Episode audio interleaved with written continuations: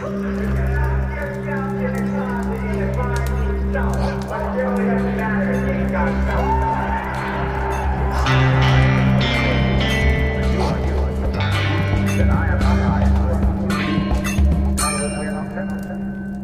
listening to When God Was Queer with your host, Dakota St. Clair.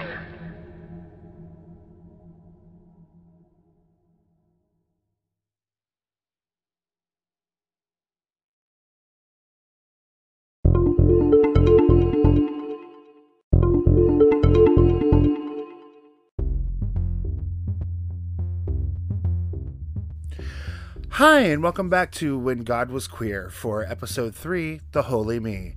Today, we're going to take a look at the third gender, specifically the historical evidence that we have, which shows a largely trans feminine third gender priesthood throughout ancient history. Whether it's the Mediterranean, the Near East, Mesopotamia, or Mesoamerica, West Africa, or South Asia, again and again we find several common factors among these people.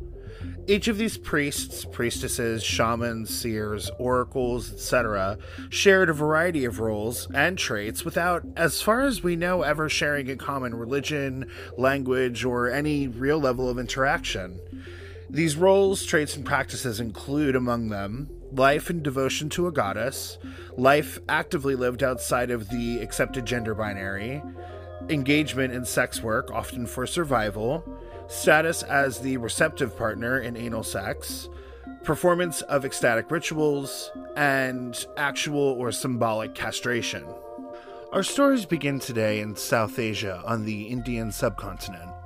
A third sex has long been recognized in Hinduism, Jainism, and Buddhism, and Vedic culture has long recognized the legitimacy of a third gender a standard topic of discussion in ancient Hindu law, medicine, linguistics, and astrology, with important mentions throughout the Vedas, the Kama Sutra, and the Manusmriti.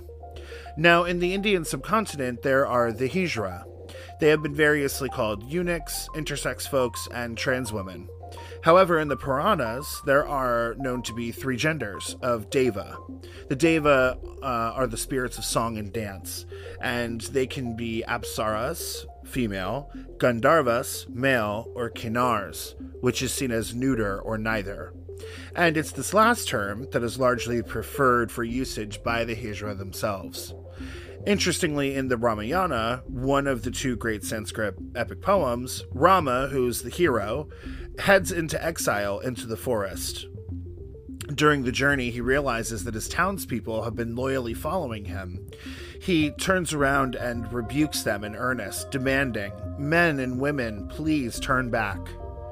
However, those who are neither man nor woman don't know where to go, so they decide to stay and await Rama's return.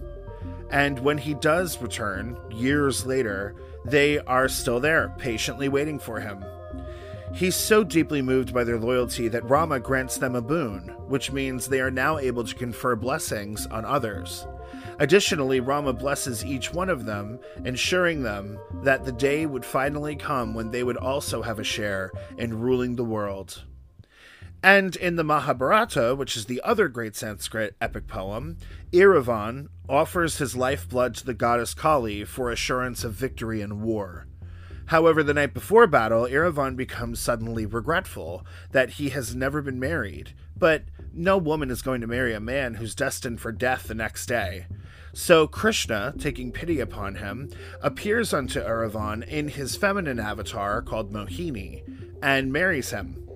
The story ends up being vital to the Hijra, who go on, especially in South India, to take this as proof that Iravan is their sacred progenitor, going so far as to calling themselves Aravanis. Every year in Tamil Nadu, which is one of India's southernmost states, the Hijra celebrate their religious festival for almost three weeks, from April to May. One of the key elements of the festival is the reenactment of Krishna and Iravan's wedding, followed by Iravan's tragic death in battle. The Hijra then mourn and grieve his death through a series of extremely important rituals involving specific dances and the rending of garments, uh, but most of all, the breaking of their bangles, which in South Asia is a very potent symbolic gesture of grief practiced by widows. There's also a major beauty pageant held during the festiv- festivities, and it's a major time for the advancement and education of Hijra.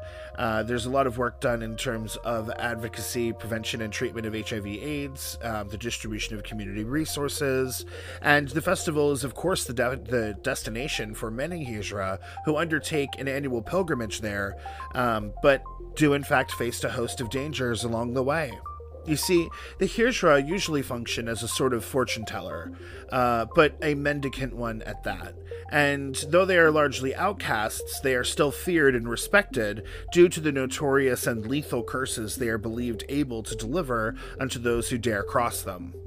It's still a common tradition in many areas of India for a group of Hijra to be welcomed into the home in order to have them bless a newborn baby. They are treated with the utmost kindness and respect and are paid for their services. The Hijra are often devotees of Lord Shiva or Mother Goddess Shakti. However, there is one goddess to whom they are most devoted Bahuchara Mata. For the Hijra, there is glorious Bahuchara Mata. She's the sacred Hindu goddess and divine patroness of the Hijra, and by extension, the LGBTQ plus community of India. Her worship is centered in Gujarat, uh, which is the largest concentration of Hijra population, but also in every other uh, large gathering of Hijra throughout the country. She is also worshipped quite fervently by women who are desperate to conceive and by men who are afraid they may be sterile. She is depicted quite beautifully. Um, she's seen as a beautiful woman, and her vahana, which is the animal that she appears riding upon. Um, if you've ever seen Hindu deities, they always are riding or sitting upon something, and it's uh, kind of like when you look at saints and the things that they hold in their hands. It's the symbols which tell you who they are and what their story is. And she sits upon a rooster, which in Hinduism uh, symbolizes innocence.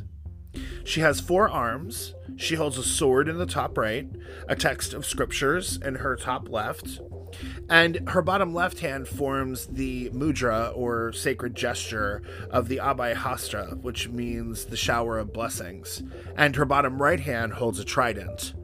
Her origin myth tells us that she was once a human girl belonging to the Charan caste, which are a people known for their honor and their devotion to truth.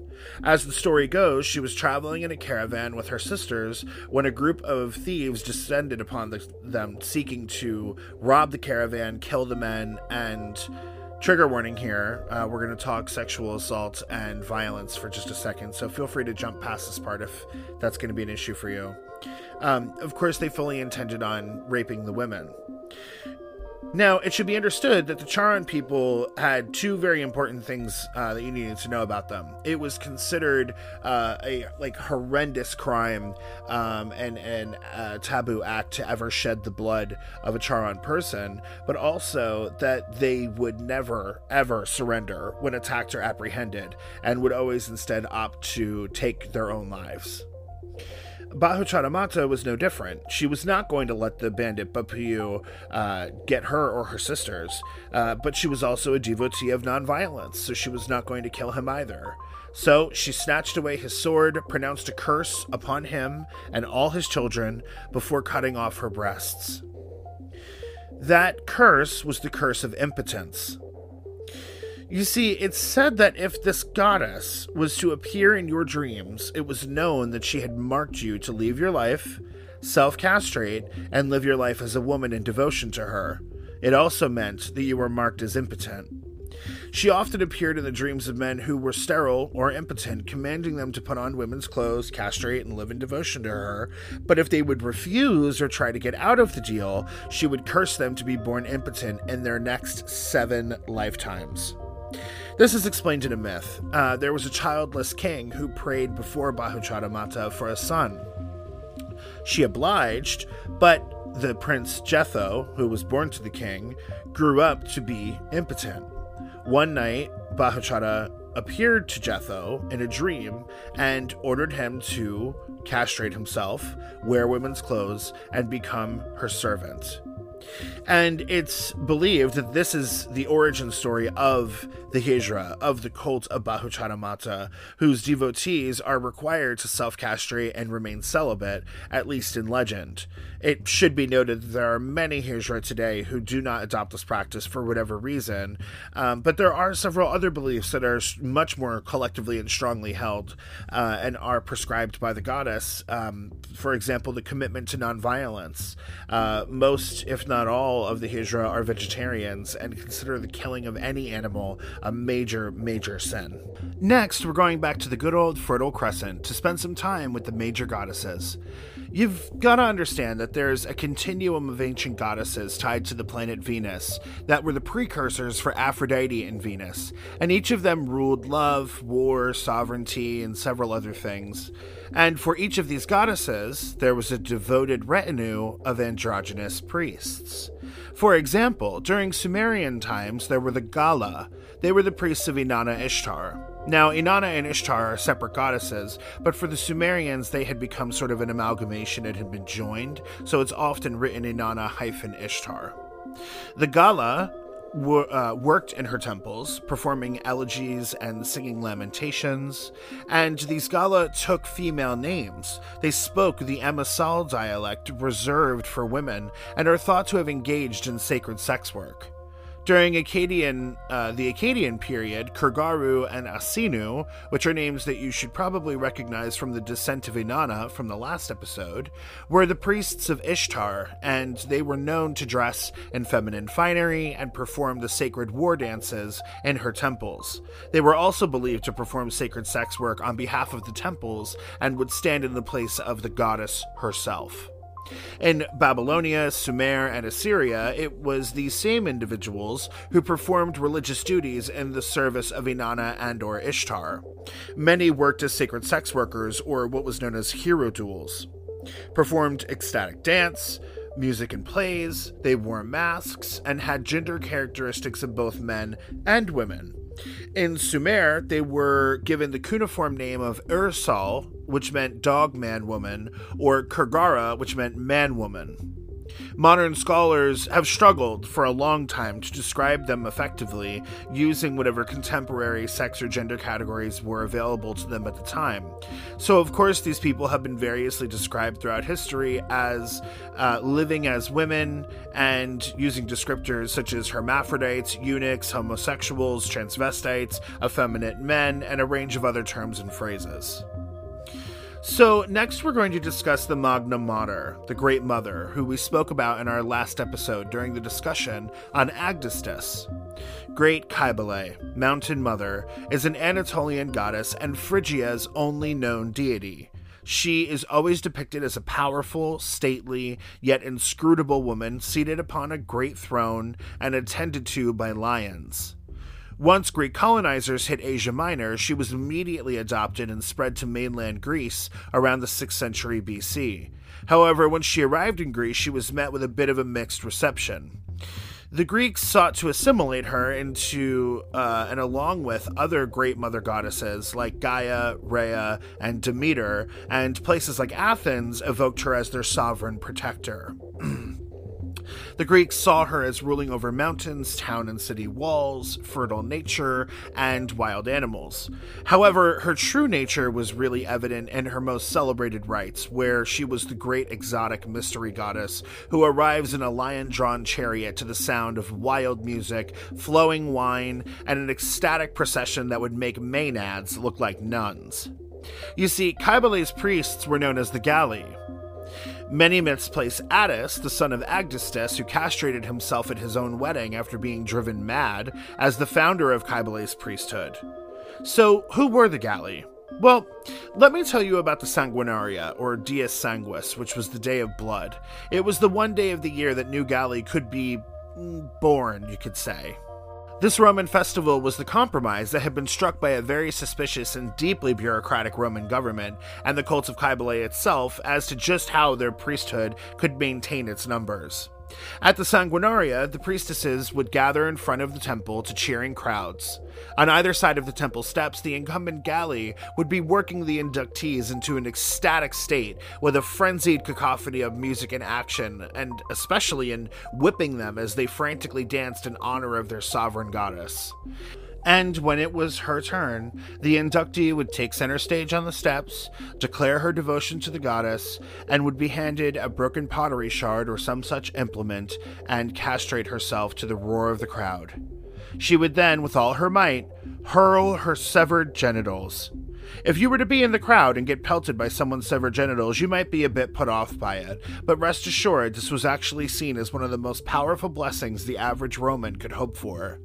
But if she had trained, and I assume there were several major league qualified pitchers in the bunch, her severed bits would fly past the crowd and make it through the open door or window of one of the houses or businesses which faced the temple. And if that happened, the people who lived or worked there became instantly and irrevocably responsible for the new priestess, for her medical care, her recovery, and furnishing her first garments as a priestess of Cybele. Talk about state sponsored transition, am I right? Various Roman sources referred to the Galli as a middle or third gender, and their emas- voluntary emasculation in service of Cybele was said to give them the powers of prophecy. And they were truly a sight to behold. The Galli had long, bleached hair. They wore heavy makeup, yellow priestess robes, golden pendants, earrings, and bracelets, and sometimes a sort of turban, also in yellow. They were not always welcomed by everyone, especially in deeply patriarchal Greece and Rome, but the Galli proved themselves a force to be reckoned with. The Galli were headed by a high priestess called Attis, and the second in command was known as Battakis. And in 103 AD, the Battakis, who had been reigning at the time, traveled to Rome to address the Senate. The plebeian tribune fought tooth and nail to deny her the right to speak in front of the prestigious center of Roman life and law that was the Senate. That tribune died of a fever shortly after she was done speaking. Because they had performed their initiatory castration, they were forbidden from Roman citizenship and rights of inheritance. So they were essentially mendicants living off of alms and telling fortunes. Sound familiar? They were also only to leave the goddess complex a few days a year in April around the Megalesia, during which they did the majority of their fundraising. They were beheld by most with a mixture of fascination, scorn, and deep suspicion. However, given that they were the priests of a state cult, they were sacred and inviolate. No one could touch them, no one could offend them. And on the day of mourning for Attis, the sleeping god, they would run through the streets, wild and disheveled, shrieking and dancing to the noise of pipes and tambourines, and flogging themselves bloody in ecstasy before their goddess. Cybele was so beloved and revered in the Greco Roman world that her cult and the Galli who maintained it survived long after the Christianization of Rome. In fact, in the early imperial era, the Roman poet Milius added Cybele as the 13th deity of the zodiac. Each of the 12 houses of the zodiac was seen as ruled by one of the Olympians, or dii consentis, and Cybele was added to the fifth house as a co ruler of Leo, along with Jupiter, the king of the gods. That means that as Cybele's Leo rose above the horizon, Taurus, the bull, would be setting. So the lion dominates or devours the bull. And this is an image which was widely represented or simulated throughout the Megalesia. The Megalesia had two prime significances tied to this imagery. First, it was placed in the calendar usually around April 10th or 12th. Today's April 10th, that's why I waited until now to do this episode. And this would be the time when farmers were digging their vineyards, breaking up their soil, sowing their seeds, and castrating their bulls and other animals. Hmm. Second, around this time, the Taurobolium had really taken its place as a prime ritual during the festival. It was performed by the Archgalli, who had been installed by Rome uh, to take the place of the Attis that we had previously spoken of, and so this had all become standard practice. The bull sacrifice itself was first attested to in Asia Minor, Cybele's homeland. However, at first it appeared in Rome in honor of Venus Caelestis, Venus Queen of Heaven. The public public Taurobolia beseeching Magna Mater's favor on behalf of the emperor became quite popular, and its practice spread from Italy through Gaul, Hispania, and northern Africa. It even went to go on uh, to take a whole new life as what we think may have been an updated version of the induction of the new priests of Cybele, in which the Taurobolium would be performed over a pit that the new priestess was standing in, so that the the bull's blood, once its throat had been slit, would pour all over her, and she would be rebirthed. Oh, and all this was going down around 200 AD. So don't forget Elagabalus was emperor by 218. Uh, if you don't know who she is, let me tell you, Miss Elagabalus was a good time gal. This bitch was emperor only four years before being assassinated by her own guard thanks to her shady ass grandmother's plotting. It's Game of Thrones worthy. Historians write of Elagabalus as having, quote, abandoned himself to the grossest pleasures with ungoverned fury. And you're damn right about that, you random old man. Our girl demanded that everyone use lady instead of lord when referring to her, made numerous attempts at history's pretty much first uh, attestation of gender reassignment surgery, married five different women, including a Vestal Virgin, which was a big no no, and had numerous male courtiers just running around the, pla- the palace naked. According to her, she was actually married to her chariot driver, a blonde slave from Caria named Heracles, who she tried to have named Caesar, uh, not renamed, like literally named Caesar, as in being like second in command to the emperor. But that was before she met Zoticus, an athlete from Smyrna, who she married at a public ceremony in Rome and then appointed him as master of the chamber. You can figure out what that means. During the day, she was letting women into the Senate and getting mom and grandma printed on coins and, you know, renamed Augusta. Same thing. Uh, oh, and for, for her, a fun night out was painting her eyes, shaving her whole body, tossing on a wig, and turning tricks in taverns and brothels of Rome's red light district. She even got into a few knockdown dragouts with the other working girls because our girl Gabby was always running her damn mouth about how much trade she was turning out and how she was getting stacks and shit. Oh, and she literally sold a night with the Emperor to the highest bidder and then ousted Jupiter as supreme god in favor of her own favorite god, you guessed it, Elagabalus, the foreign sun god. You're doing great, sweetie. Sort of like a cousin to the Galli, the priests of Atargatis were also known to initiate themselves into the priesthood through ritual castration. Atargatis was Syrian in origin, attested to in her Roman title Dea Syria, or Goddess of Syria. She was foremost known as a goddess of fertility, but even more so as the Baalat, or mistress of her city and her people, responsible for their protection and longevity in a somewhat different way than a patron deity could be.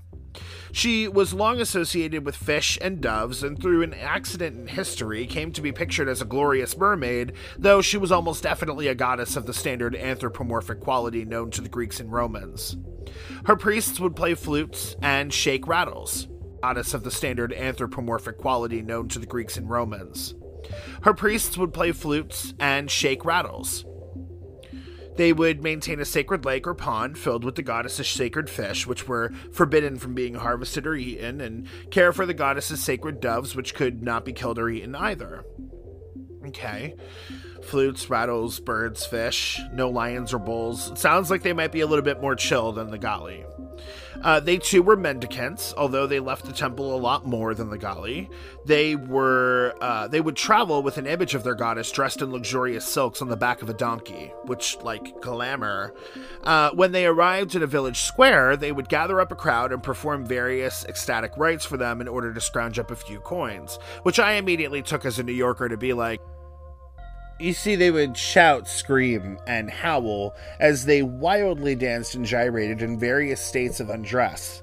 They would work themselves into a total fever pitch and then go on to bite themselves and each other's flesh and draw knives across their bodies to initiate a blood dance. Okay, maybe not as chill as we thought, but the priests of Atargatis also a bunch of lookers. They love to go heavy on the makeup, they fancied the occasional turban, but unlike the Galli, they chose saffron silks, uh, while a few of them would wear white tunics painted with purple stripes. The Greeks maintained a very interesting practice. It was known as Interpretatio Graeca, through which they sought to understand the gods, mythos, practices, and ideas of other cultures, and they would do so by using Greek experience and storytelling as a basis of comparison. So, whenever they would approach the unfamiliar, they would try and find an appropriate context for it in the stories they already knew. So, my favorite for this, the origin story of the Daughters of Atargatis uh, comes from Lucian, and it goes something like this. The Assyrian queen Stratonice sees in a vision that she must build a temple at Hierapolis to the goddess, Atargatis, and so her king sends her there accompanied by a young man named Kambabus. Now, Old girl Stratonice has a reputation about her. It turns out she likes to give them some head and then take off their heads. She would seduce men constantly and then turn around and tell the king that the men had overcome her, or had ravished her, or pursued her, and so they would be put to death. She was also supposedly absolutely stunning. Mm, I don't know. I love a Black Widow, and I'm pretty sure this sounds a little classical era slut shamey to me. You decide.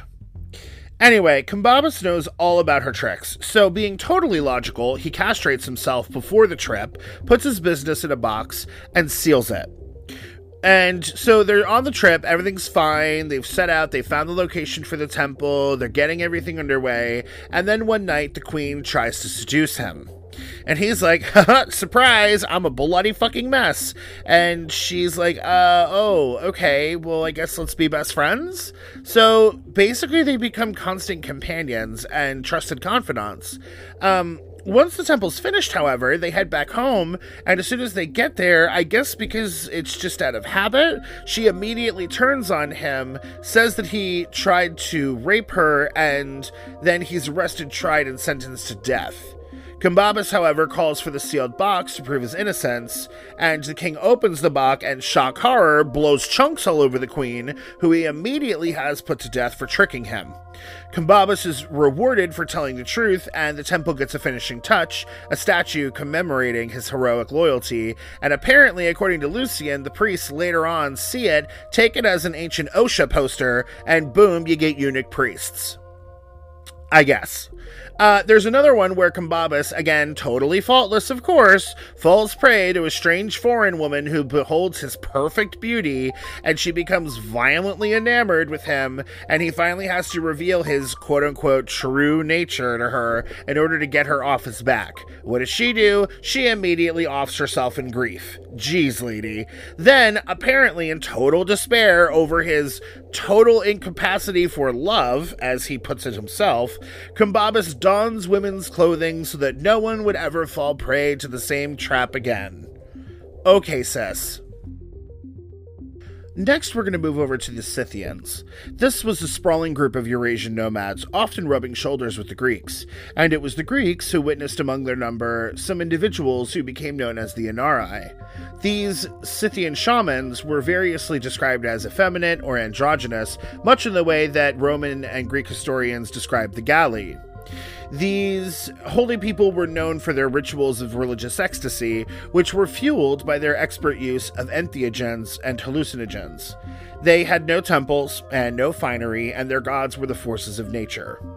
The Greeks were still very much on that interpretatio Graeca mess, so when Herodotus, the ancient Greek historian, wrote of the Inares' origins, he told the story of a group of Scythians and their sack of the temple of Venus Castina, who has been described in various ways, but in one very special account, uh, was described as the Venus who was patroness of feminine souls who were locked up in male bodies. Because of their violence, they and their descendants, according to Herodotus, were struck with the quote unquote female sickness, and the Enari were born. He goes further to associate their patron goddess, Argimpasa, with Aphrodite Urania, the bearded Aphrodite and protectress of all quote unquote unacceptable love. He went on to give this account of their religious practices. Quote, There are many diviners among the Scythians, who divine by means of many willow wands, as I will show. They bring great bundles of wands, which they lay on the ground and unfasten, and utter their divinations as they lay the rods down one by one, and while still speaking, they gather up the rods once more and place them together again. This manner of divination is hereditary among them. The Inari, who are hermaphrodites, say that Aphrodite gave them the art of divination, which they practice by means of lime tree bark. They cut this bark into three portions and prophesy while they braid and unbraid these in their fingers. The Greek physician, Hippocrates, of Hippocratic Oath fame, theorized that although the Inari of Scythia believed the cause of their effeminacy to be divine, that it must have been impotency. Because these savages were nomadic, they engaged in continuous horseback riding, which he theorized caused their men to be impotent, and therefore they had to adopt feminine roles. Hello, police. I'm being mansplained to by a man who's been dead for 2,000 years. Our next story takes us to the western coast of South Africa. In the Ndongo Kingdom, which is present day Angola, there were Chibados, or Kimbandas, a third gender people who were assigned male at birth, yet lived most often as women. They were found spread across today's Angola and were first described in the West by Portuguese colonizers. The Chibados were immensely important. They were the shamans of the people, and they acted as the liaison between the living and the dead, performing burials for the people.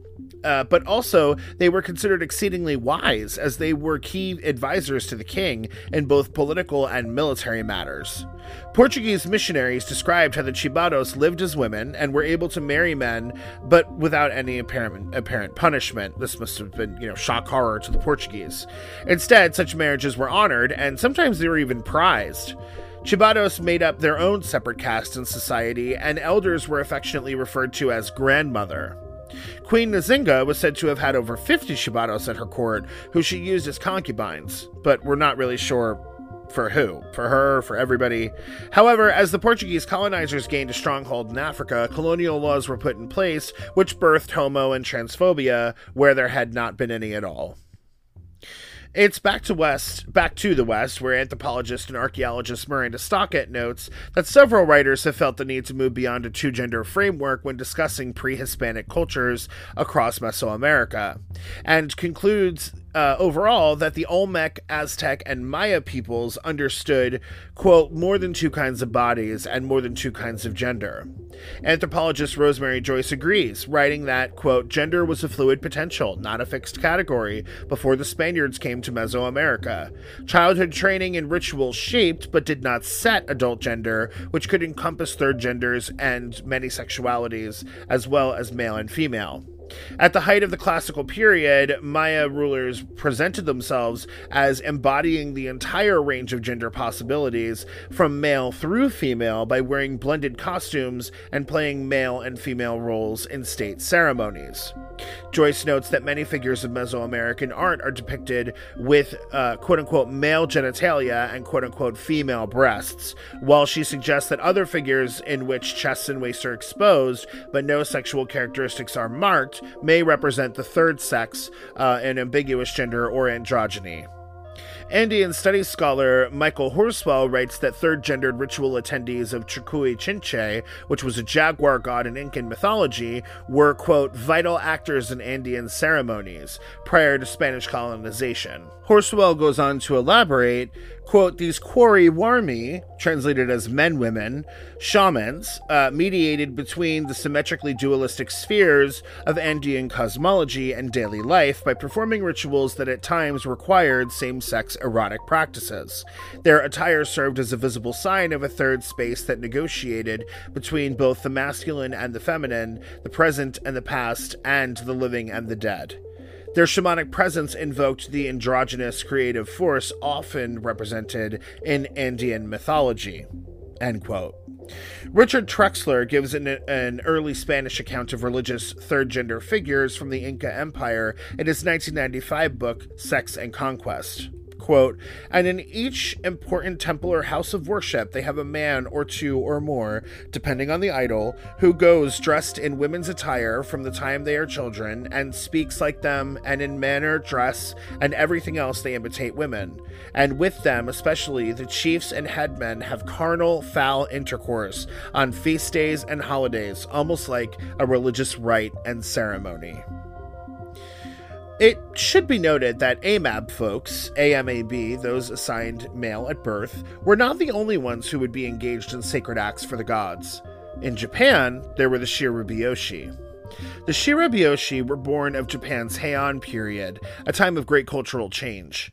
Many women became shirobyoshi, and they were not just in high demand, they were also held in high regard. They dressed in men's garments and performed various sacred dances in honor of the gods. The name shirobyoshi translates to white rhythm, a reference to the makeup that they wore and were famous for wearing, and the slow, methodical rhythm which was signature to their dances. Incidentally, the white makeup they were so known for would later become the basis for the face of the geisha known so well today.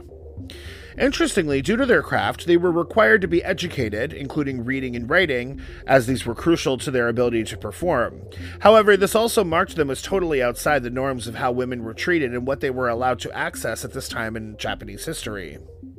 Many shirobyoshi went on to become renowned artists in poetry, music, song, and dance. They are also understood as having had a major influence in the development of Noh drama, as they were the creators of the kosumai, which was an unorthodox style of dancing, uh, which would later become a hallmark of kabuki theater. The attire they would don for performances was drawn from Shintoism, and it featured several key elements of male attire at the time a tate eboshi hat, which was worn by samurai, as well as a tachi, the samurai sword, red hakama, the iconic men's trousers, white and red suikan, which were key male Shinto outfits, and a kawahori, which is a hand fan that men would carry. As for their hair, the Shirobyoshi had a very simple style. Like most women of the time, they would grow their hair as long as possible, some to the floor, and during performances, their hair would be pulled back in a very simple ponytail and secured with ribbon or cloth in a style known as tate, take naga. The Shirobyoshi songs were largely based on Buddhist prayers, and it's actually theorized that many of them had gone on in a later period to be Shinto priests or Buddhist monks. These songs were performed in a slow and rhythmic style, which would put great emphasis on the meaning of the words. Songs would be performed using their voices, drums, and flutes primarily. They also performed imayo, which were poems drawing parallels between nature and social circumstances. It's never been made explicitly clear why the Shirobyoshi took up their theatrical dressing, although some have insisted that they must have been transmasculine, others say that it's a reference to the uh, homo and bisexuality, which was said to be very prevalent among the samurai. We're not really sure. However, it should be mentioned that gender was nowhere near as strict as one might assume. Shintoism and Buddhism both have a lot to say about this. For example, in the Buddhist Vinaya, which are sacred scriptures from the 2nd century BC, said said to be handed down by oral tradition uh, going all the way back to Buddha himself, there are four main sex slash gender categories. There are males, females, ubhatobyanjanaka, which are people of a dual sexual nature, and pandaka, which originally meant barren women and impotent men. However, as the Vinaya tradition developed, the term pandaka came to refer to a broad third sex category which encompassed intersex folks, as well as people who exhibited either physical or behavioral differences from their assigned gender. One of the most famous and my personal favorite of the Shirobyoshi was the inimitable Shizuka mistress of the greatest samurai ever, Minamoto Yoshitsune. When Minamoto was exiled by his brother, the shogun Yoritomo, Shizuka ran off with him. Unfortunately, they became separated, and she was captured and brought back to Yoritomo. Later, news came that her beloved Yoshitsune, his wife, and children were slaughtered by Yoritomo's assassins, who had discovered their hideout. Yoritomo, like the jackass that he was, demanded his brother's head to be brought before him, and once it was, he called for a great feast with it as the centerpiece in order to celebrate his brother's death. In the middle of the feast, he demands in front of everyone assembled that Shizuka dance for the party. Shizuka, who was utterly devastated, bowed low, and began her usual dance. Only this time, she sang of the glory of her beloved fallen Minamoto Yoshitsune instead of the classical ancient heroes of her usual songs. Instantly, she was immortalized in Japanese history, and what she sang and danced, the Yoshitsune saga, became a standard performance for other shirabiyoshi for many ages, and it is still performed today by the geisha of Kyoto and Tokyo. I want to thank everyone for joining me again for another round of storytelling. I hope you found some myths here which help you navigate your own sense of self and of the world around us just a little easier. Please join us next week for episode 4, Mulan's Comrades, in which we're going to cover the many reflections of transmasculine identity and experience. I hope you're staying at home, washing those hands, and cheering on the apocalypse. I know I am. So for now, be gay, do crime. The gods are always watching. Bye.